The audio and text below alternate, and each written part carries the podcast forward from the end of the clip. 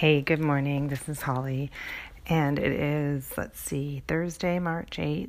Um, I've been a little quiet on here, and there's a few things that are getting in the way for me, so I just thought I'd check in and say hi. And um, just in case um, people are checking in and wondering, usually I talk more than this, but there's a few problems. Number one, and most sadly, I we got our um, number for priority for the hockey team, and due to me, sort of, I don't know, the computer getting frozen and whatnot, were number six thousand. Mm, I'm so sad. I'm so sad. Um, yeah, so our friends who were doing what I was doing, like sitting right by their computer, ready to go at 10 a.m. We got people in the hundreds. We got a friend in the 500. At the very lowest, we've got a friend who's a thousand something priority number. So we're 6,000. So if all those 6,000 people in front of us were to buy two tickets apiece, that means we're at the 12,000 seat. Hmm. And I heard there's maybe capacity around 17,000. Um, so we should get some kind of seats. Um, not the best, probably. I mean, oh, there's, I mean, who knows how this will all shake out at the end, but um, not what we were hoping to do. So it's kind of sad. Um, the people who bought club, who deposit on club seats like us, will apparently have, when the prices come out, will have the option of taking a regular stadium seating, seating or a club seating, and the people who got regular seating will not have the option of purchasing the club seats. So. Um, that might mean that some of the people in front of us in the club seat line will get regular stadium seats and freeing up a few more club seats, but it doesn't look very likely that we get club, but it looks like we probably will get something.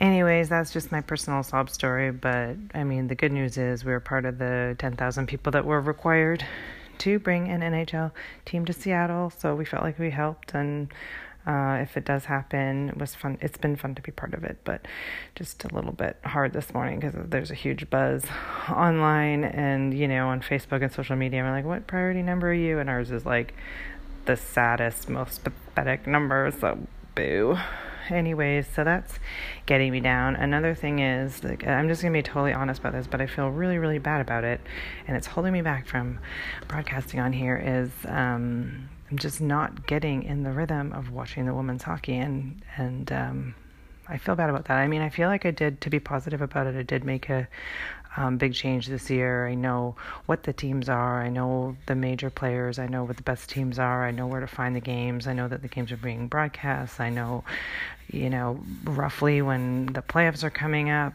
etc. So I did make a lot of progress this year, but I'm still got a long way to go in terms of flipping the games on on a regular basis because the way I know how to do them is on my computer or on my phone with the YouTube and um anyway, sometimes it's just easy with hockey because other family members will put on the, I mean, with NHL hockey because other family members will be putting on the games when I'm just like running in after work or after the day and getting dinner going and stuff. The game will already be on, and then I just have to sit down there and there it is. So that's a habit that is well established. So, anyways, yeah, last night, for example, we had uh, Vancouver, Arizona on for a little while, but that was kind of boring. It was, and we were fatigued. So it was one-one when, um, well into the third period when we turned it off. Finally, just um, sad that Boeser is injured. Um, anyways, he wasn't. Uh, yeah, so um, that was something we turned off, and um, and then. Uh, Anyways, so then moving on, um, another thing that's sort of blocking me from recording more is because I still haven't figured out the changes in Anchor. Like it's really weird. I'll record a segment and then on the screen will show me something about what's this episode called and uh, create a new episode. And sometimes I don't know whether the segment is going to go on to an old episode or whether I'm creating a new episode. And it's so there's still some um, production issues that I'm having to wrestle with. So all these obstacles are just kind of holding me back, which is really too bad because um, every day I'm finding myself having lots of really interesting hockey input. Um, and wanting to share, but I just feel like I can't do it freely, partly because it's all about NHL right now. Um, for example, they just did the um, players survey or whatever, where they asked the players their opinions on all this stuff, like who's the hardest to play against, um, which arena is best to skate on. Bell Center in Montreal. Which arena is worst to skate on? Um, I think that one was one in Florida, um, like Tampa Bay. Anyways, so anyways, so the players' um, survey or whatever they call it was interesting, and you know it. They it's amazing how highly rated Sidney Crosby is by all the other players. I mean, I knew he was fantastic, but reading what the players experience from him, that he's the hardest to play against, that he's the best leader, that he's would make the best coach in the future, um, that you know, there's just so much positivity around Sidney Crosby's skills and strength and leadership that I kind of have a new appreciation for him. Um, so he kind of, out of all that, my big takeaway was I got to spend more time enjoying Sidney Crosby while he's playing. Um, so what else? Um, what else came out of that? Uh, and, and, separately from that, of course, we're watching the uh, statistics, the points, the point statistics, because we're interested in how Mathew Barzal is moving up. 15th in the whole league. Oh my God, can you believe it? He's like, um, I want to say he's like three points behind Ovechkin. Can you imagine? And he's a couple points ahead of Tavares. Um, anyways, just shocking um, how well he's doing. It's so exciting. Anyways, so those are my updates for Thursday morning, March 8th. And um, yeah, our team, our little Pee Wee team, I should say our huge Pee Wee team, these are such big boys. I just, I can't believe my son is getting to this age so quickly. He was so tiny a little while ago. Anyways, we're playing a 14U team tonight, an exhibition game. Um, and so normally 14Us they can hit, uh, they can check and and um, yeah, that uh, I don't obviously I don't think they'll be allowed tonight, but it should be a good physical game. And we're coming up to our last tournament of the season next weekend in Richmond.